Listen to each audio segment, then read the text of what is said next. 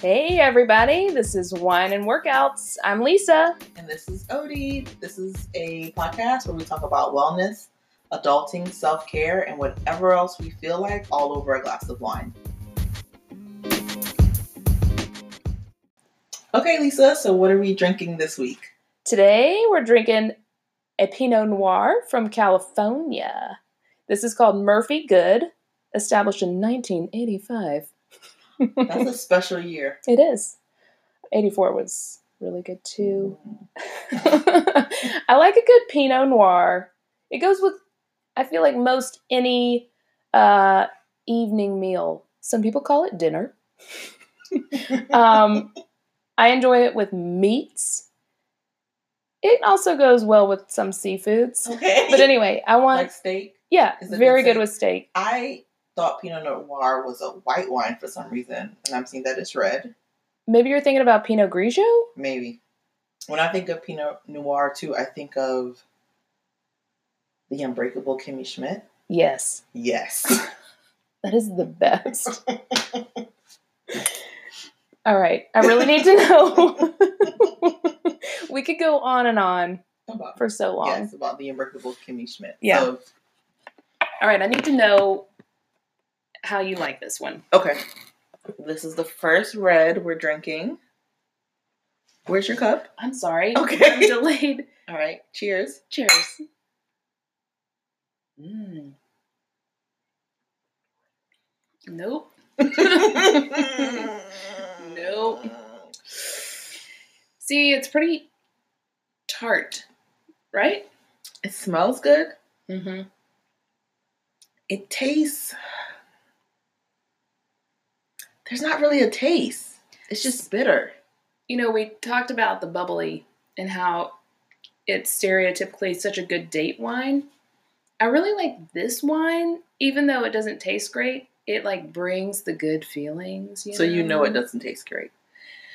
I enjoy it now. It's an acquired taste, I feel like.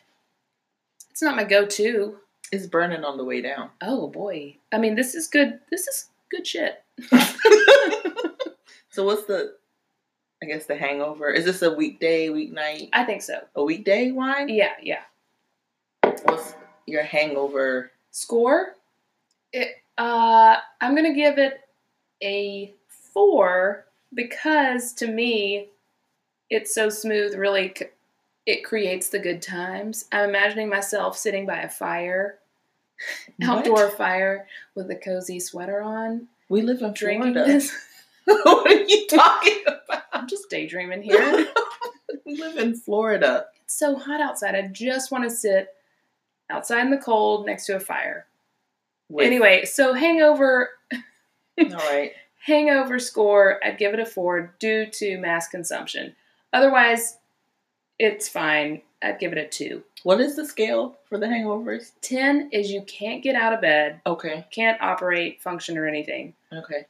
1 is you don't need to take anything. Do wine make you... Does it make you throw up? Oh, yeah. Okay. I've thrown up. The face you just made. Oh, up. Yeah. Red wine like a machine gun. Running to the bathroom. Ugh. We were renting a condo. And... You know, the paint on the walls in a rental is, like, so cheap and porous. Yes.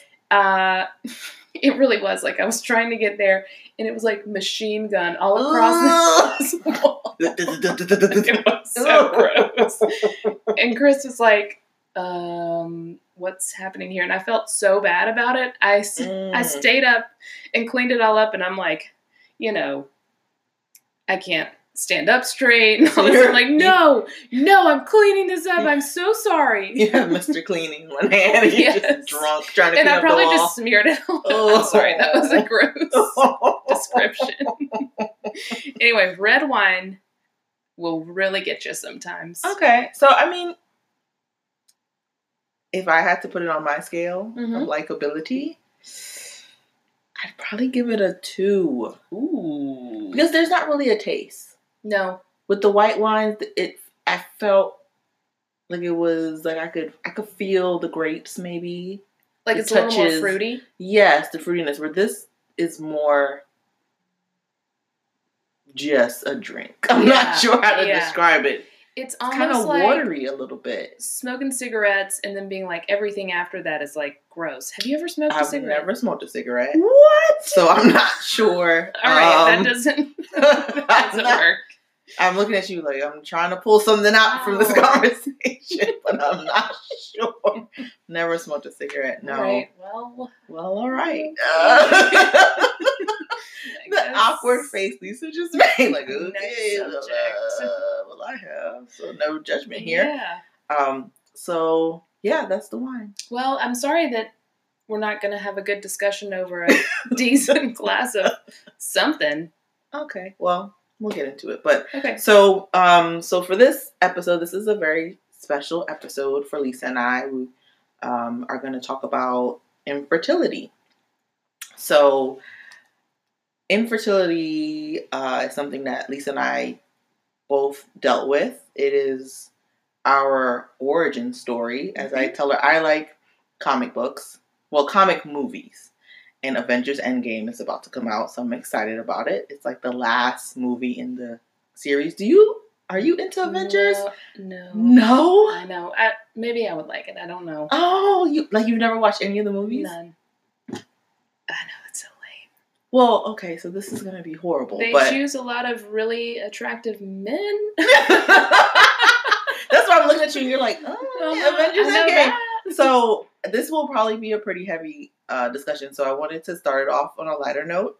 And so, you know how I always say, like, this is our friendship origin story. So with the superheroes, they all have an origin story. So I was trying to figure out, if we were superheroes, who would we be? Okay. But you told me you don't know any of the superheroes.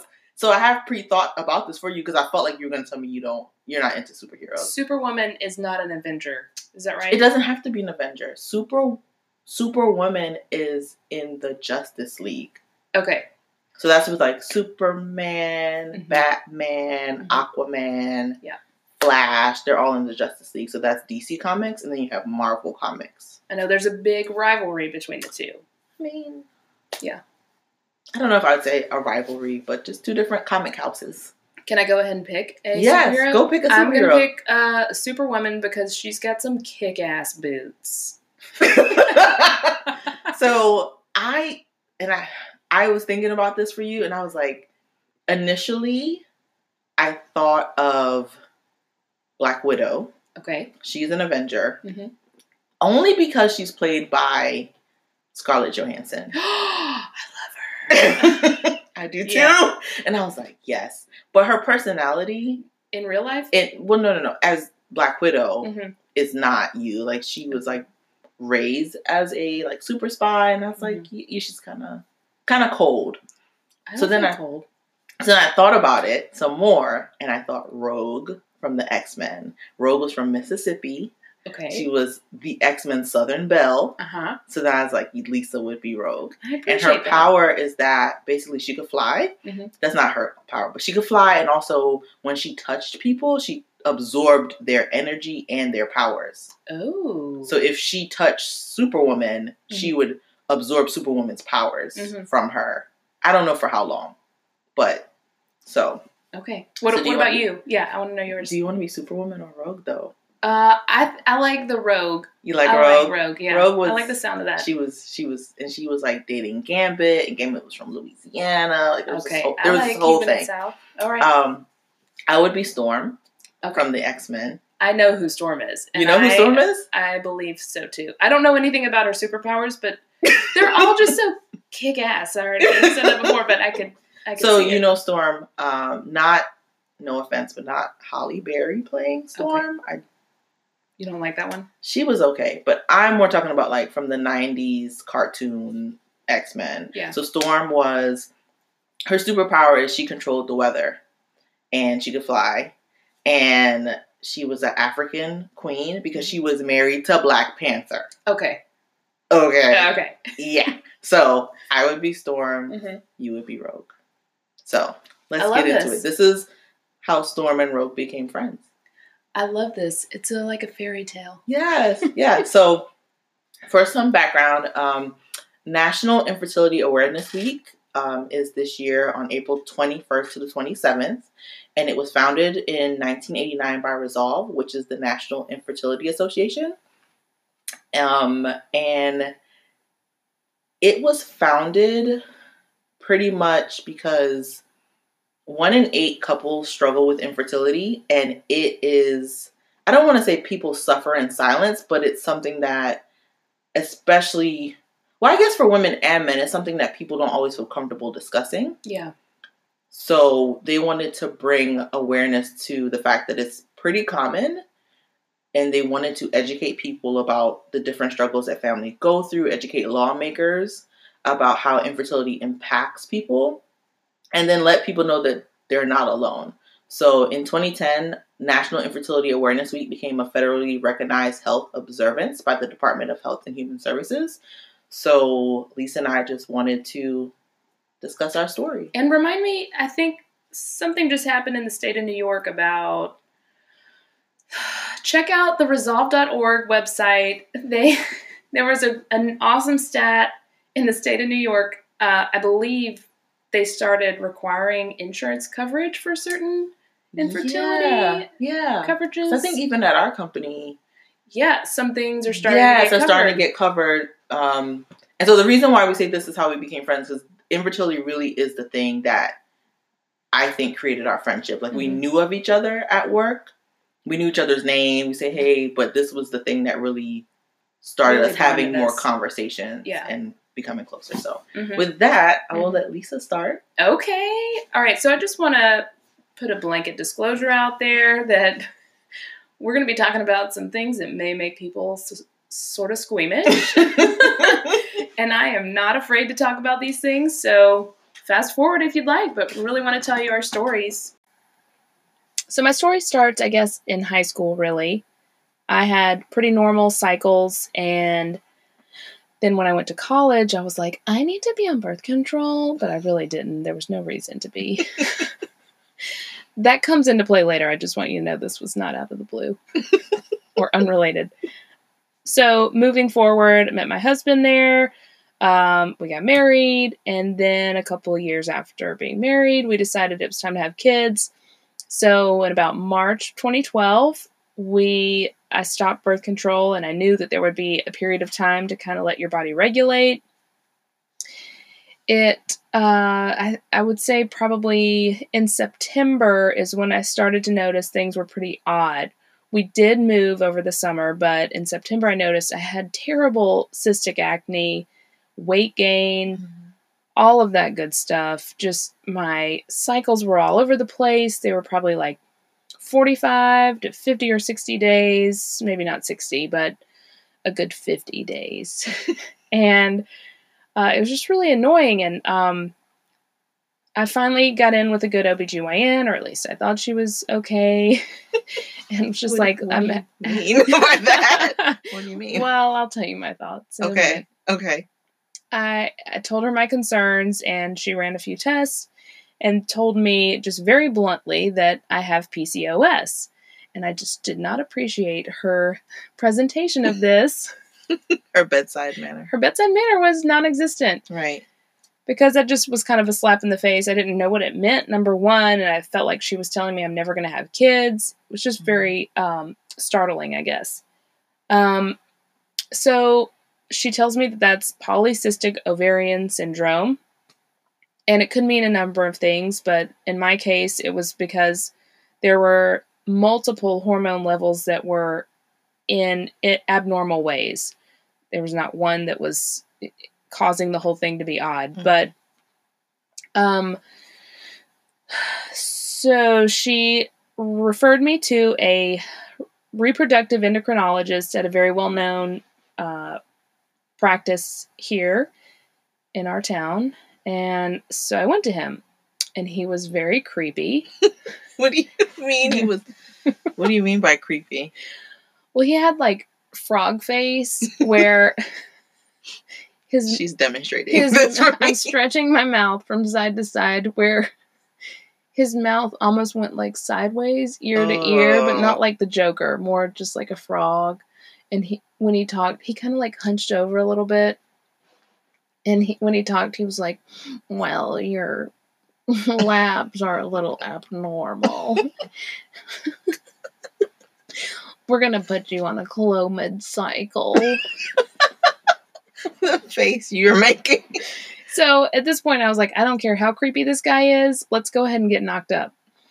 So I did the Clomid thing, which basically, moving backwards, PCOS is where your body is trying to release an egg every month, but it gets kind of caught in the barrier of the ovary, I guess. And, cyst. Yes, and it creates a cyst because it gets stuck. And then it creates even more of a barrier, so none of them are getting out. So you're, quote-unquote, ovulating, but not really ovulating, and that's why your cycle is so long, because nothing's happening. Mm-hmm. So the Clomid will help boost your follicles so big in a quick period of time. So instead of just releasing one egg, you would release multiple. And you would kind of do like a timed intercourse situation where they tell you, you take more medicine to release these follicles at a certain time. And then you have timed intercourse. And then in hopes that the sperm will find that egg and make it all happen. Right. And so when you say time intercourse, it's not go have intercourse for this much time. He wishes. It's literally a doctor's note that says, have sex on this day. Yeah, at this time even. So it's like... Oh, in the morning. Well, this was in the evening, luckily. Okay. So, I took this stuff, and it makes your hormones just whacked out. You're crazy. Yeah. You're crazy in the head. I felt like a dragon, where everything just made me freak out to the max. And breathe fire? Yeah, I was breathing. I was like a dragon? Yeah, I was breathing serious fire. So during that process, there's a lot of going into the office and checking to see how big the follicles are and where you are in the process, checking out your ovaries, a lot of ultrasounds, a lot of internal ultrasounds, which means vaginally. A lot of people see movies and they see the ultrasounds and they're like, oh, it's just the belly. So cute. But no, they're all up in there with this big wand navigating around. But anyway, so also let's talk about how terrible the office times are. We can't get in there at all. Like, you're missing so much work for all this stuff. And luckily, this clinic was very close to Pretty Peaches, our workplace, and I was able to get a 7:30 appointment before work. So, it's so shameful. You don't want to talk to coworkers about it, to be like, well, I got to go to the doctor again to get my ovaries checked to see how things are progressing. So I had this 7:30 appointment on a Friday, and I walk in and I see Odie, and I feel like the waiting room was very dim for some reason. It was almost like the office admin had not gotten there yet to turn the lights on. And so I was like, okay, maybe if I hide over here in the shadows, she won't see me. But alas, you come up with the, hey, Lisa, how's it going? What are you here for? And we had just met pretty much because you just got into our group. And so it was very new, our work friendship, actually. So kind of caught me off guard. But it was also comforting to see somebody you know in the process, because it's such a lonely feeling to be like, I'm the only one out of all my friends that can't get pregnant. And so it was nice to see a familiar face at first. So in the midst of the scariness, being like, oh my gosh, I just saw somebody I knew. It was almost like, thank goodness I have somebody to talk to this about. So that was great. I'm at the doctor's office and I see Lisa, and I am completely embarrassed, because the last thing you want to do when you're going through this process is to see someone you know. At that time, it wasn't something that I communicated to anyone that I was going through infertility.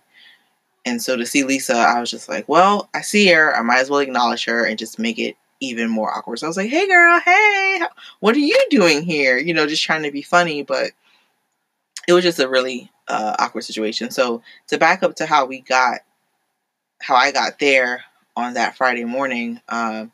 So when I was in high school, my periods were irregular. I said something to my mom about it, but my mom's periods weren't, they weren't irregular like me, but they weren't like clockwork. So she was like, oh, that's normal. And so at that time, my periods were probably coming every 40 days. Fast forward to college, my periods were coming every 3 months. And so I met my husband and we talked about it. And he was like, I really think you should go see someone. Like, that doesn't sound right. That your period doesn't come every month. But there was like a level of shame, and not so much shame, but I was scared. When you know your body's doing something it shouldn't do, sometimes the fear will cripple you from doing what it is that you need to do. So I was really afraid to tell my OBGYN that this was happening. So I would just lie when I would go to the doctor and they say, well, when was the, you know, the first day of your menstrual? And I would just make up a date because I didn't want to tell them. So then fast forward, I got married. I moved to Florida right before I got married, and we decided to start a family pretty soon after we got married, probably like six to 8 months after we got married. We said we wanted to start having kids, and my husband was like, listen, like, I want you to tell someone what is happening with your body. Because at this time, my period was probably coming every 6 months, which I know sounds crazy, but that's what was happening. So I was recommended to an OB by a coworker, and I told them why I was there. And she just pretty much like took notes and told me she wanted me to do some blood work. She didn't indicate what the blood work was for, but she wanted me to do some blood work. Went into the blood work, came back, and she said what she suspected was true, that I had PCOS. Similar to Lisa, I had polycystic ovarian syndrome. And at the time, I didn't have acne, but I did have weight gain. And I did have one of the symptoms is also facial hair, which is embarrassing as a woman. But that is one of the symptoms. And so she told me what I had. And then she recommended me to the fertility clinic in town. So when I saw Lisa at the fertility clinic, I was actually there to get pregnant with my second child. So I went through a round of Clomid and injections. And so I never had to do IVF, but we did do a round of Clomid with a trigger shot at that same fertility clinic with fertility practice with the head doctor there. And so during that time, it was really rough on me and my husband. As a woman, in my mind, I was built to carry a child. This is the thing that separates me from my husband. Woman literally is womb and man. I'm the, and I'm a Christian. So I'm like, this is what God intended for me to do. And for my husband, having a family was so important because he lost his father when we were in college. And so being a father for him meant the world. And he's just all about family. So it was really difficult to go through several rounds of doing the medicine, having the time intercourse, taking a pregnancy test, and it being negative. And it really was a difficult time for my husband and I. And so I remember, I just want to talk about two friends that I went to college with that really pretty much helped me get pregnant. And I know that sounds weird, but I had a friend from the Bronx and a friend from Miami. And we were going to Miami for my friend in Miami's baby shower. And a week before I was supposed to drive from where I live in Florida to Miami, I went to the fertility practice, and they told me, okay, we have to start, you have to start doing shots at this point, like putting a needle in your lower abdomen to help you get pregnant, because the rounds of Clomid, which is pills, are not working. And I'm afraid of needles. So when I went into the office for the nurse practitioner to show me what to do, I started boohoo crying, because I was like, I cannot put a needle in myself. I am afraid of needles. So I started crying, and she said, well, is there someone else that could come with you? And I said, yes, I'm going to come back with someone else. And so my friend from the Bronx was flying to my town to drive with me to Miami. And I asked her to go with me to the doctor. And she was like, of course, like, I got you. And so we go to the we go to the fertility clinic, and they show her what to do, because we're going to be in Miami for a couple of days. And I think the shots were maybe 5 days, and we were going to be in Miami for at least 3 of those days.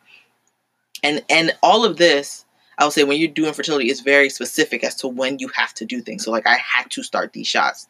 And so they showed her what to do, and she's not a nurse. But she was like, girl, I'm going to get you pregnant. And they showed her what to do, and she's like, we got this. And so we get to Miami, and we're in my friend's house, and I'm crying in the bathroom, because it's time to give me a shot. So I was like, I can't do this. And so my friend, the one who was pregnant, came in the bathroom, and she was like, Odie, we gonna pray about this, and we gonna get you pregnant. And she stood there, and she prayed with me, and she calmed me down. And my other friend gave me those shots for 3 days in Miami. And every day my friend would come with me and pray with me and calm me down. And my friend would give me the shots. And then when I got home, my husband would give me the shots, and we got pregnant, and it was amazing. And we cried, and we were so overjoyed, and it was just an amazing feeling to feel like I was able to accomplish this. So a year and a half passes by. And so when we got pregnant, they told us, you know, the next time your body may just do this on its own. You may not have to do fertility. So, we were hoping for that. So after having our first child, we weren't, you know, we weren't using birth control. We weren't using any contraceptive, and we were just praying that we would just get pregnant on our own. But after about a year and a half, we realized, and in addition to the year and a half, I still wasn't getting my menstrual cycle on a normal basis. So at that point, we decided to go back to the fertility practice, and that's when I walked in and I saw Lisa. Wow, so that's super frustrating to have that, like, false hope, and then it never play out, because there's only so much they can say to you for, like, I guess, liability purposes, and I'm sure they deal with a lot of really bad situations. You know, they can't tell you, yes, I will get you pregnant, that sort of thing. But so I'll go on into my story, if you don't mind. Yeah. Tell us how we know the ending. Yeah. So tell us how you got your kids. Well, you heard him before. The last episode, we heard one of your kids. So we know you have some. Yeah. Okay. So we did the Clomid cycle. I think it was 4 or 5 times. And it just was a lot.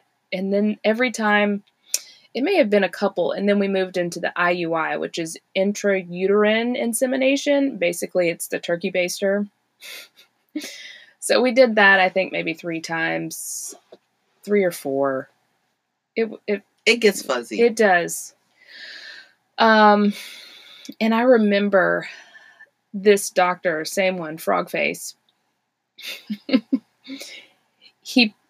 He put the turkey baster in me, and you have to sit there for like 15 minutes. Everybody walks out of the room, and you just sit there waiting for it to, like, set in, I guess. And he did that. He had, like, you know, took his gloves off and everything, and was about to walk out, and said, okay, so just give me a call when you start your period, and blah, blah, blah, blah, blah. And I was like, what? Are you kidding me? You're putting, like, everything into this.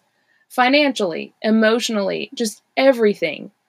your personal, like, all of your personal time is consumed with this stuff. Right. So I was really annoyed. And sure enough, I did start my period, but I'm like, I don't want to talk to this man ever again. So I went to another doctor in the practice that I knew was very good at all of this. And I brought my husband. We talked to him. He was trying to sell us on IVF. And I was just so frustrated with the practice altogether that I was like, okay, we may do IVF, but I'm not doing it with them. So we made an appointment with another well-known fertility specialist in the area, talked through IVF. And, you know, another thing about these doctors is they are salespeople for sure. I mean, they've got to be, how else? You got to throw out stats to be like, oh, of this many people in this cycle, I got this many pregnant, blah, blah, blah.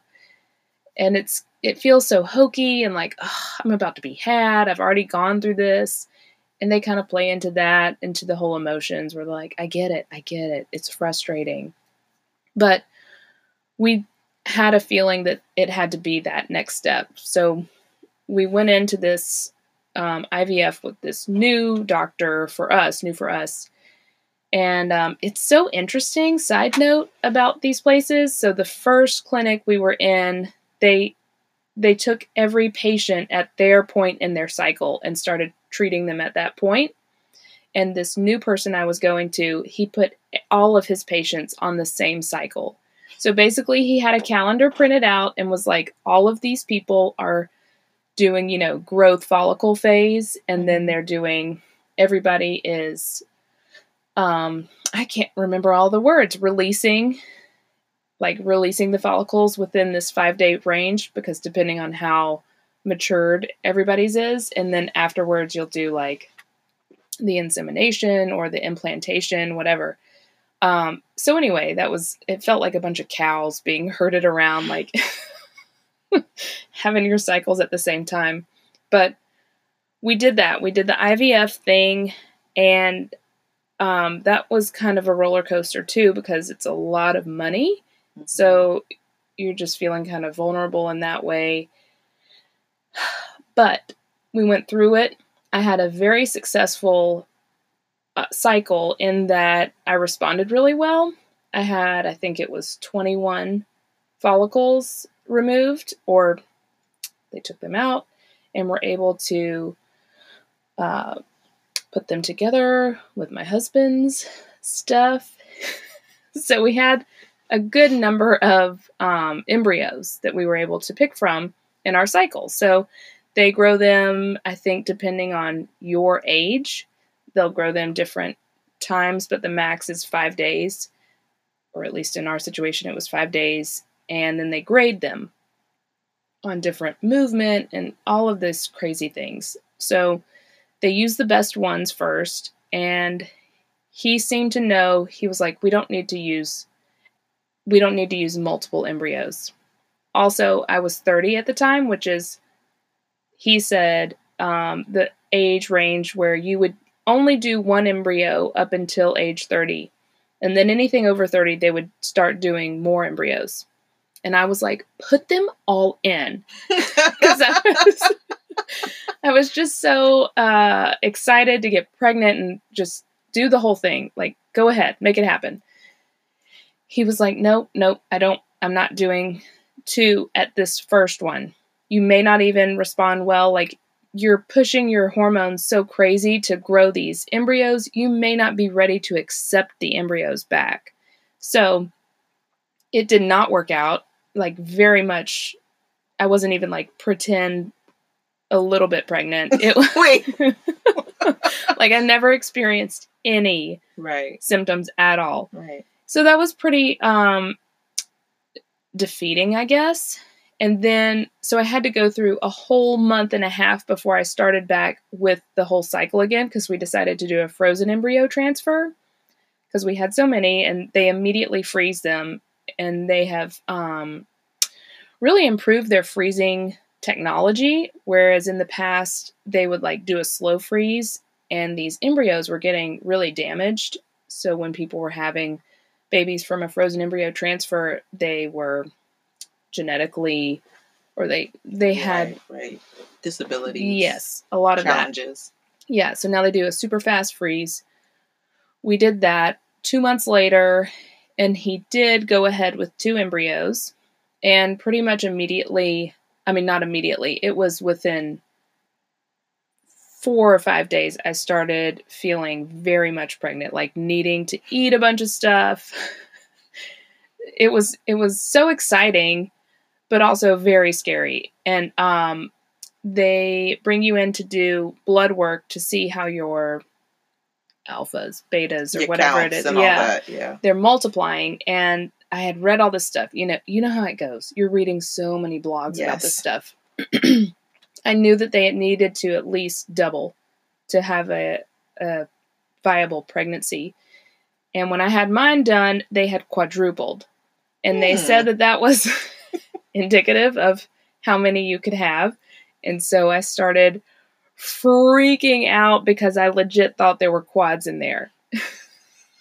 Because my numbers were higher than normal anyway. And then the way they multiplied was just crazy. So when we went into our first ultrasound, I think it was at 6 weeks. I'm sorry. Again, everything gets very hazy with the time frame. So I knew that something was up. And we go in and we saw that it was twins. And so we were, elated. It was so exciting.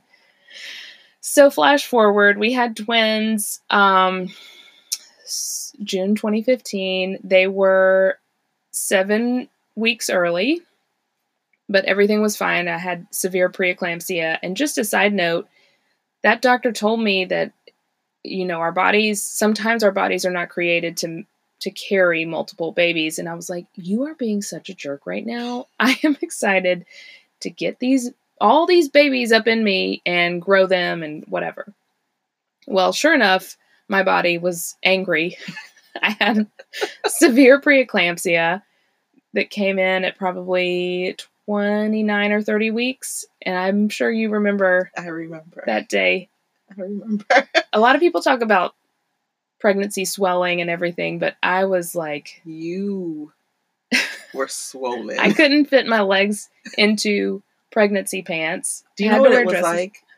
It was like Violet from Willy Wonka. Yes. When she ate the blueberry and started to turn into a blueberry. But it didn't feel like it was anything waist up. It was just my legs. They were so large. Anyway. Having flashbacks. Finally had those. We had twin boys, and it's very exciting. So they were fine. They just had to grow, a little bit to stay in the NICU. And I had a C-section, so there was no hold back on when you could start back having intercourse. And 4 months, I guess it was, when I do the math, 4 months,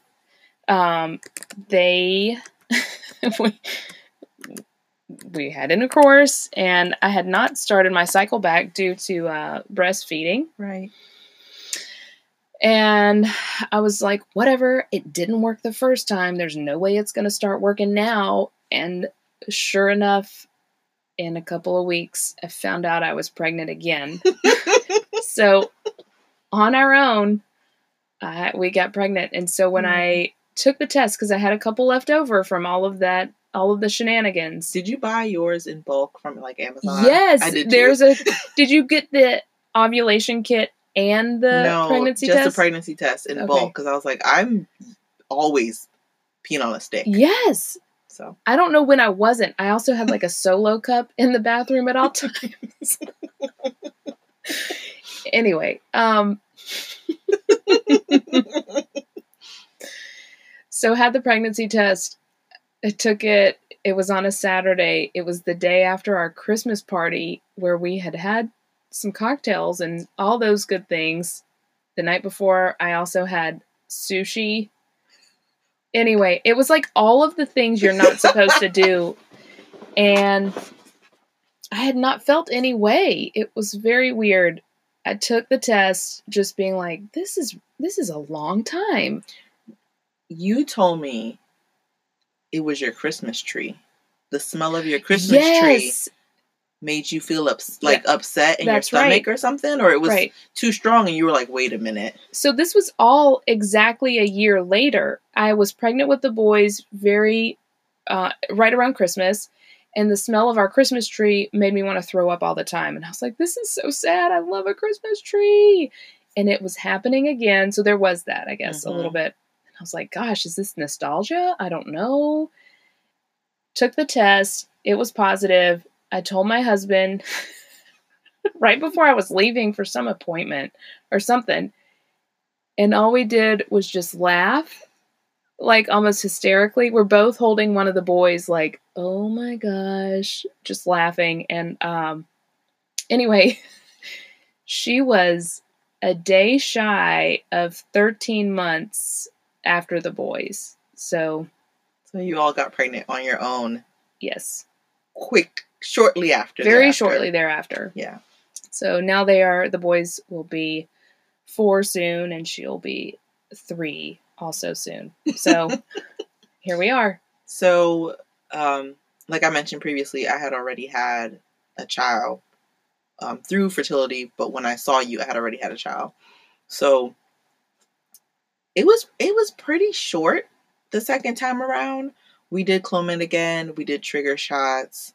It seemed like it took a lot less time than the first time. So maybe my body did know what to do, but it just needed a little help. So we got pregnant pretty quickly the second time with our second child. And my kids right now, one is 7 and one is 4. So he'll be 5 in July, and your boys will be 4. In June. Yeah. So yeah, so pretty close to around the time we saw each other. Mm-hmm. So that makes sense. Yeah, so I got pregnant before you. Mm-hmm. Although we pretty much started around the same time trying to get, with me, my second pregnancy and your first. Yeah. So after having our second son, we wanted to have another baby. And so we, of course, was not using contraceptive. We weren't on birth control or anything like that. And I don't remember if it was like a year or 2, maybe 2.5 years went by, and we talked about it, and we're like, we really wanted to have another baby. I'm one of 3 kids from my mom and my dad, so I wanted 3 kids. My husband, it's just him and his sister, so he always wanted more than 2 kids, and we really wanted a daughter because we have 2 boys. So we went back to the same practice, not the one that you left, mm-hmm. the one I stayed with. Well, you had success there. I had success. Good. We went back to the same practice, started the rounds of Clomid again, but we only did 2 rounds of Clomid, and the doctor said, I think we should consider IVF. Mm-hmm. And he said it nicer than this, but it was kind of like, you're not a spring chicken. Mm-hmm. Because I asked, I said, this worked to get me pregnant twice before. Why are we jumping from Clomid, which is like kind of the beginning, right? Like the pills and all that, all the way to IVF. And he was just like, you're not responding well to it. I'm like, but it's only the second time. Like, right. I feel like with my oldest son, we at least did it 4 times. Mm-hmm. So he said, I think we should try IVF. So talked to my husband about it, and we decided to get a second opinion. Mm-hmm. So we went to the second practice in town where you ended up having success with IVF. Okay. So get his opinion. So we walk in. He says to us, genetic testing is required before he treats his patients. So I don't know if he... I don't know. It did the same thing there with must you have all. Been. I know that... Chris did have to have a blood panel done. Right. I'm sure I did. You're always doing some sort of blood test. They're always poking you. Yeah. And by the way, I have small veins. Uh-huh. They normally have to call, one nurse will try to take my blood, and they'll call another nurse in. It's always a thing to get my blood. And I'm afraid of needles, like I mentioned before. So I'm sitting there if you don't get this blood out of me. Yeah. So anyway, so we go, and he's like, genetic testing is required here. And I think, this is just my opinion, I believe one of his kids has a disability. Okay. I think, because I was looking at the pictures on the wall, and I think one of his kids might be, like, autistic or have Down syndrome, so that might be why he's kind of like, no, we have to do genetic testing. That makes sense. So we're like, okay, whatever. Not a big deal. Like I said, you're constantly getting blood drawn when you're doing this stuff, and especially going to a new practice. We do the genetic testing. They come back and they say to me, hey, you carry the trait for thalassemia, is I believe the name. And when they explain to me, it's like a blood disorder. And so I was like, is it similar to sickle cell? And they're like, yeah, kind of. You know, it's mostly people of African descent and like Mediterranean. And I said, okay, well, that makes sense, because I know that the sickle cell anemia trait runs through my family. I have a cousin with sickle cell anemia. So I'm like, okay, no big deal. They test my husband. They're like, oh, you also carry the trait for this thing, thalassemia. No. So then the doctor's like, okay, well, the only way I will treat you is via IVF, so that we make sure that the child doesn't get thalassemia. Mm-hmm. And then, of course, he starts spitting out all the, your baby could die before the age of 2, and all, you know, all He's of the things. He's very quick to tell you all of the bad things. All of the bad things. And so my husband and I are sitting there, and, oh, and by the way, my husband had on a shirt that said like men of faith or something like that. So he tried to pull on those strings. Right. Of like, you know, you're clearly a man of faith, you know, blah, blah, blah. And I guess he was trying to say, like, I don't know if he was trying to connect in that way or tell my husband that it's not wrong to do IVF or whatever. So we decide, okay, we'll find out more about this, because we didn't have to get to IVF with the first two kids. So we go to the consultation, we get in the room, and they start talking you through what's going to happen. And I start crying. Aww. Like, lose it. Because, first of all, I had already said I started crying when they told me I had to take trigger shots. Yeah. I was like, what? I'm not doing that. I mean, can't do it to myself, whatever. But when they start talking about what they have to do, I'm like, I can't do this. And the lady, it's so funny. Like, they're so accustomed to it. She just, like, hands me the box of tissues, but keeps talking. Oh my God. She's like, here you go. And then this is going to happen. Then that's going to, and my husband's like rubbing my back, and I'm like, I can't do this. Yeah. And he's like, it's okay. And that's a lot of money. That's a lot. And so we leave there. And like you said, this is like an appointment in the middle of the day. Like, I don't know how much work I missed during all this. Like, I had to tell my boss at the time, my manager at the time, I was like, listen, and she was a woman. If it was a man, I may not have said exactly what was going on. I would just said, like, hey, I have some medical stuff going on. But I had to tell her, I was like, hey, I'm trying to get pregnant. And I have to go through fertility. And then she said to me that she had gone through fertility, but it was unsuccessful. But she confided in me. So we literally, after that appointment, went to the parking lot. And I was like, I don't think I can do this. And we just decided, I think if we didn't have kids, we would have. And and by the way, they were really trying to sell us. Oh, yeah. On the fact that, like, well, you know, if you're doing IVF, we can test it beforehand and you're guaranteed to have a girl. Yeah, for like another $2,000. Yes, it was for extra money. We can guarantee that you get pregnant with a girl.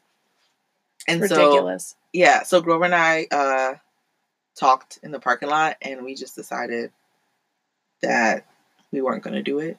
You know, I was like, God blessed us with two kids who do not have thalassemia. Right. Or whatever it's called. Do you know that? I just think about it. I was like, wait, do I know that? No. When he mentioned it to us, we said, well, you know, we have two kids, blah, blah. He said, you would have known by the time they were like one or two if they had it. I had to think about that. I was like, wait a minute. Do I know they don't have it? Yeah. So we have two wonderful, energetic little boys. They're so cute. And I was just like, I'm good. I have what I need. As much as I still sometimes long for a little girl, I'm like, I'm good. And I figure, you know what? You've got a beautiful niece. I have two beautiful nieces. Two beautiful nieces. That's right. So my husband's sister has a daughter, and my sister has a daughter. So I'm like, I got two nieces. I'm good. So we come from like very different stories, but very similar emotions, mm-hmm. all that good stuff, bad stuff, crazy stuff. But super encouraging, I think, along the way that we were able to talk to each other and be like, what the F is happening or not happening with my body? Right. So just a word to all you girls, couples, whatever. You got this. And I'm sorry for the frustration along the way, but just know that there are plenty of women that are behind you that have done this before. And please feel free to reach out to us, even if it's just airing your grievances. We understand. Please tell us.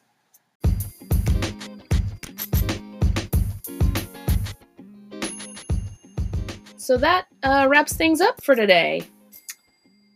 Please make sure to rate, review, and share our podcast. Rating and reviewing and sharing is very important so other people can find us. So we will be available on iTunes, Spotify, Stitcher, all of the places.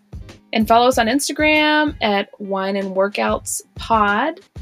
And email us at wineandworkoutspod@gmail.com. Have a great one. Bye.